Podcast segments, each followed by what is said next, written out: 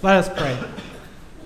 God, we thank you for this day, this opportunity to freely gather here and worship you as this church, as this community of faith. And God, I pray as we examine this scripture, as we continue in our worship into our day and our week, that we would open our hearts and minds, our ears and our lives to that which you have for us. Lord, may my words truly be yours. In Jesus' name, amen. We're continuing kind of our journey here through the lectionary, and uh, in September we're going to begin an examination of the minor prophets, looking at some of these smaller prophets, these shorter books of the Bible, examining what they mean and their message, and looking at some specific passages. And of course, well, we really love to have you be a part of that. This morning you heard me uh, read this passage both in the NIV and the message. And I will say this passage I believe to be one of the pinnacle passages of the New Testament, perhaps one of the most important passages in all the Gospels. That this exchange that Jesus has with his disciples, that so much hinges on this. What's happening here is really important. More important than we might realize at face value.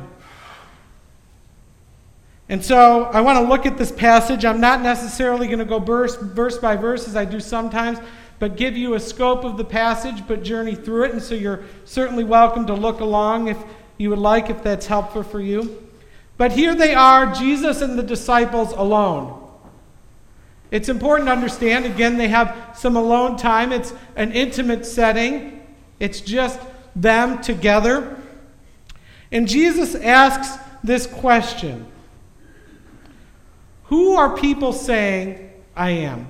What's the word on the street? What are people saying about me? Jesus wants to know the crowds, the general population, perhaps the officials and the religious leaders and the everyday common man. What the kids, what are people saying about Jesus? What, what's the rumor? What's the word? What's the reputation? Understand this is a small area, and what Jesus was doing was significant, and so there was certainly a reputation. And I know that that happens. That happens in our own community, right? Is, is someone who serves in Auburn and has kids who go to the Garrett School District. I've observed two communities where you know, you know things and you and you kind of know what the word is about certain situations certain things going on. So jesus is simply asking the disciples the questions. What's what's happening? A lot of times i joke that the real church business happens in the parking lot. So perhaps jesus is asking what's what's being talked about in the parking lot or the coffee shop or the gym? Because jesus knows there's a reputation. We all have a reputation in fact, we probably have several. Some we might like and some we don't like. I can't tell you how many times I will have this encounter where I'll bump into somebody and go, Oh, you're that guy. And, and my, and my reaction first, my heart sinks. I'm like, Uh oh. What thing comes next? And whether it's about my kids or being a pastor or more often than not the color orange, uh, I, I learned something, right? And so Jesus is, is trying to learn something here. So he says, What is the word about me? And they list these four characters. They're all prophets, specific and general prophets. And that's the reputation that Jesus has at this moment. That everyone recognizes that there's something significant about Jesus. That perhaps even the cynics then knew that he was just not another guy, not just a, a crazy man. But at the very least, he was a prophet. You see, I don't think things have changed much from then to today. Jesus has a reputation. Jesus, uh, people have an impression of Jesus, just as they do us, just as they do church. But in this case, the disciples pointed out the prophets. But then we have this next moment. Verse 15. And I will argue that this may be one of the most significant moments in verses in all of Scripture. Jesus looks at the disciples and says, Who do you say that I am?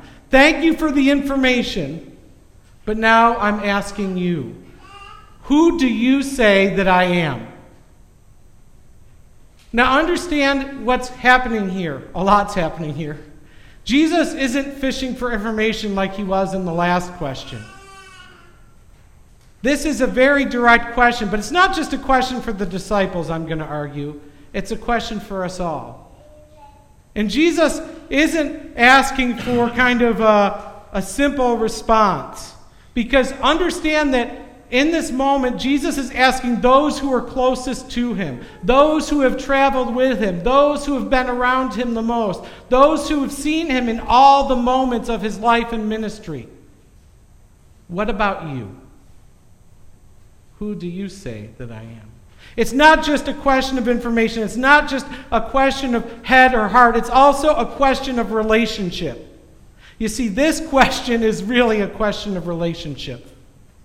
Sure, head and heart too.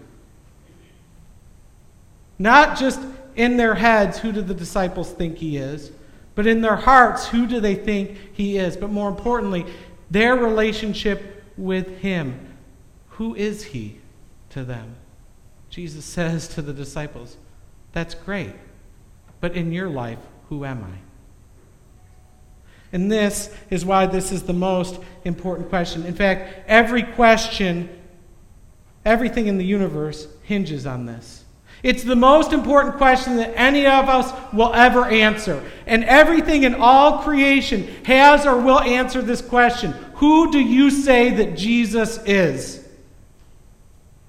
Because everything on earth and everything past earth, everything in heaven hinges on this question. Our faith, our very life, our salvation hinge on this question who do you say that Jesus is? You see, Jesus doesn't ask questions often. And because of that, and because of who Jesus is, when Jesus asks the question, perhaps we might want to note that that's really important. Who do you say that I am? And the truth is, one way or another, we're all going to have to answer this question if we hadn't. The truth is, I think we answer this question more than once. I think that we answer this question frequently, sometimes daily. Who is Jesus? Not just in our head, not just in our heart, but in our lives. Who is this Jesus to us? Because it changes everything our perspective, our attitude our mission, our vision, how we interact with our families, with our friends, with strangers. It all hinges on this. The most important question in the scripture, the most important question in all of the universe who do you say this Jesus is? And so this moment is powerful and profound. It's a deep moment. It's a moment that matters. And I recognize that so many times I feel Jesus looking at me and saying, Who do you say that I am? Peter, of course, speaks up first. We've talked about Peter a bit, and so we're not surprised to know that Peter is the first to speak.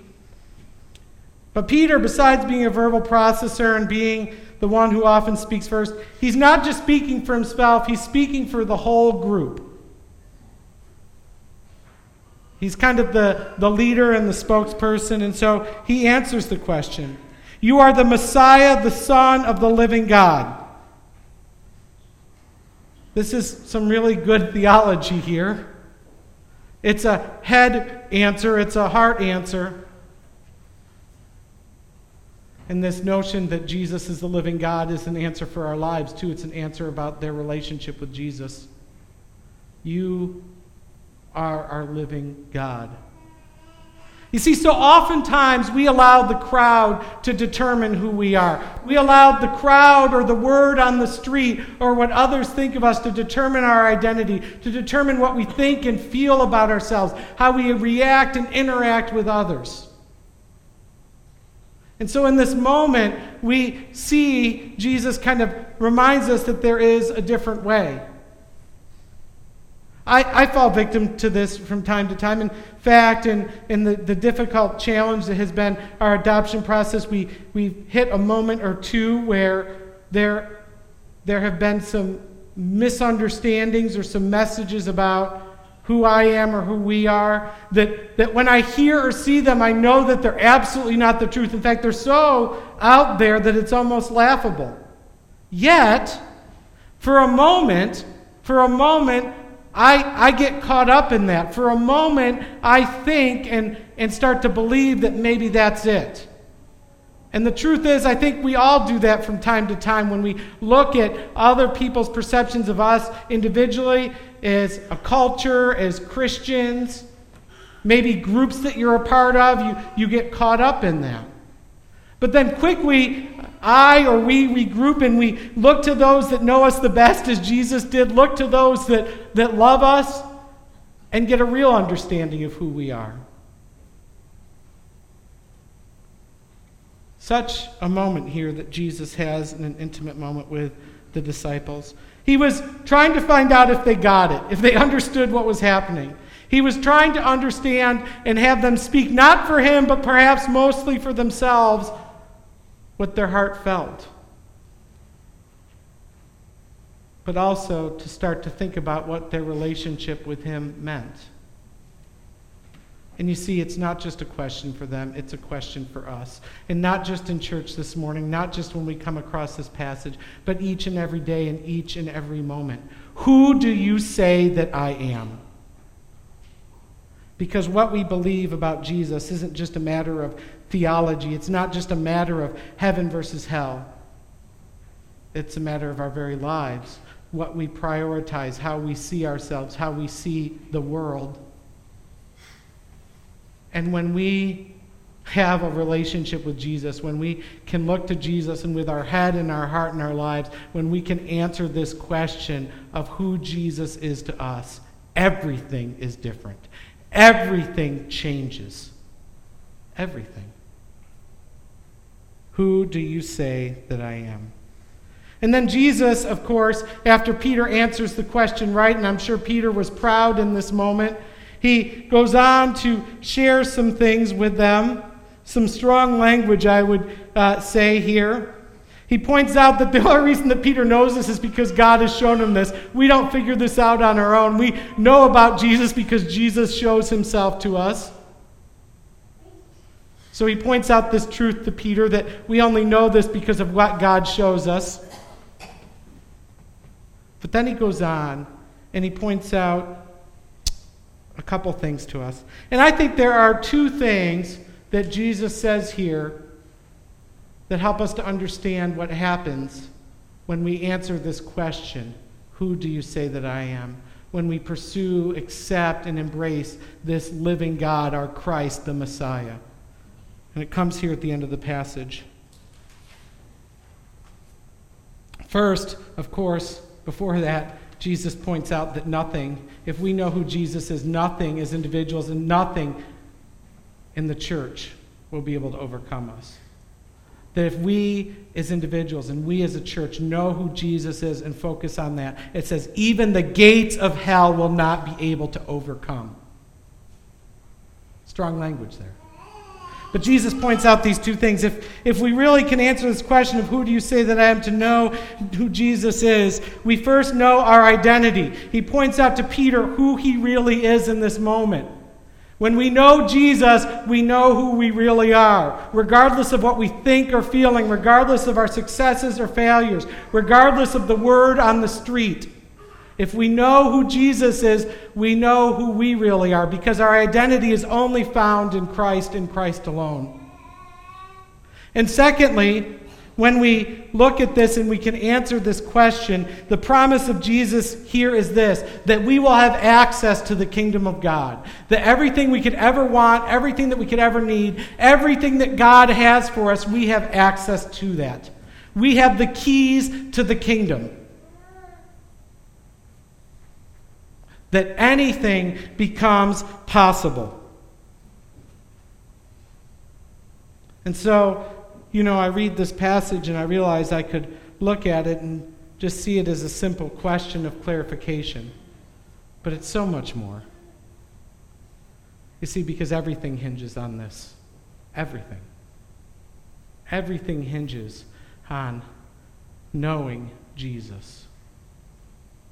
Who do you say that I am? Jesus doesn't just look to the disciples in this intimate moment. Jesus looks to us, each and every one of us. Who do you say that I am? And my prayer is that in those moments and in each day and at every opportunity, with our head, with our heart, and with our lives, we can answer that question. That we can know this living God, the Christ, the Messiah, and be in relationship with this Jesus. Because everything, everything in our lives, everything in the church, everything in the universe hinges on this question Who do you say that I am? Let us pray.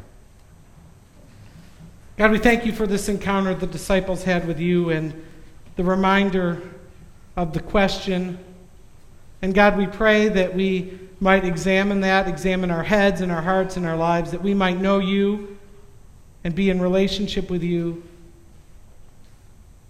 That as individuals, as families, and as a church, that our focus, that our lives, that the answer to the things that matter, that our identity, would be found in Christ and in Christ alone. It's in that name of Jesus we pray. Amen. Please stand.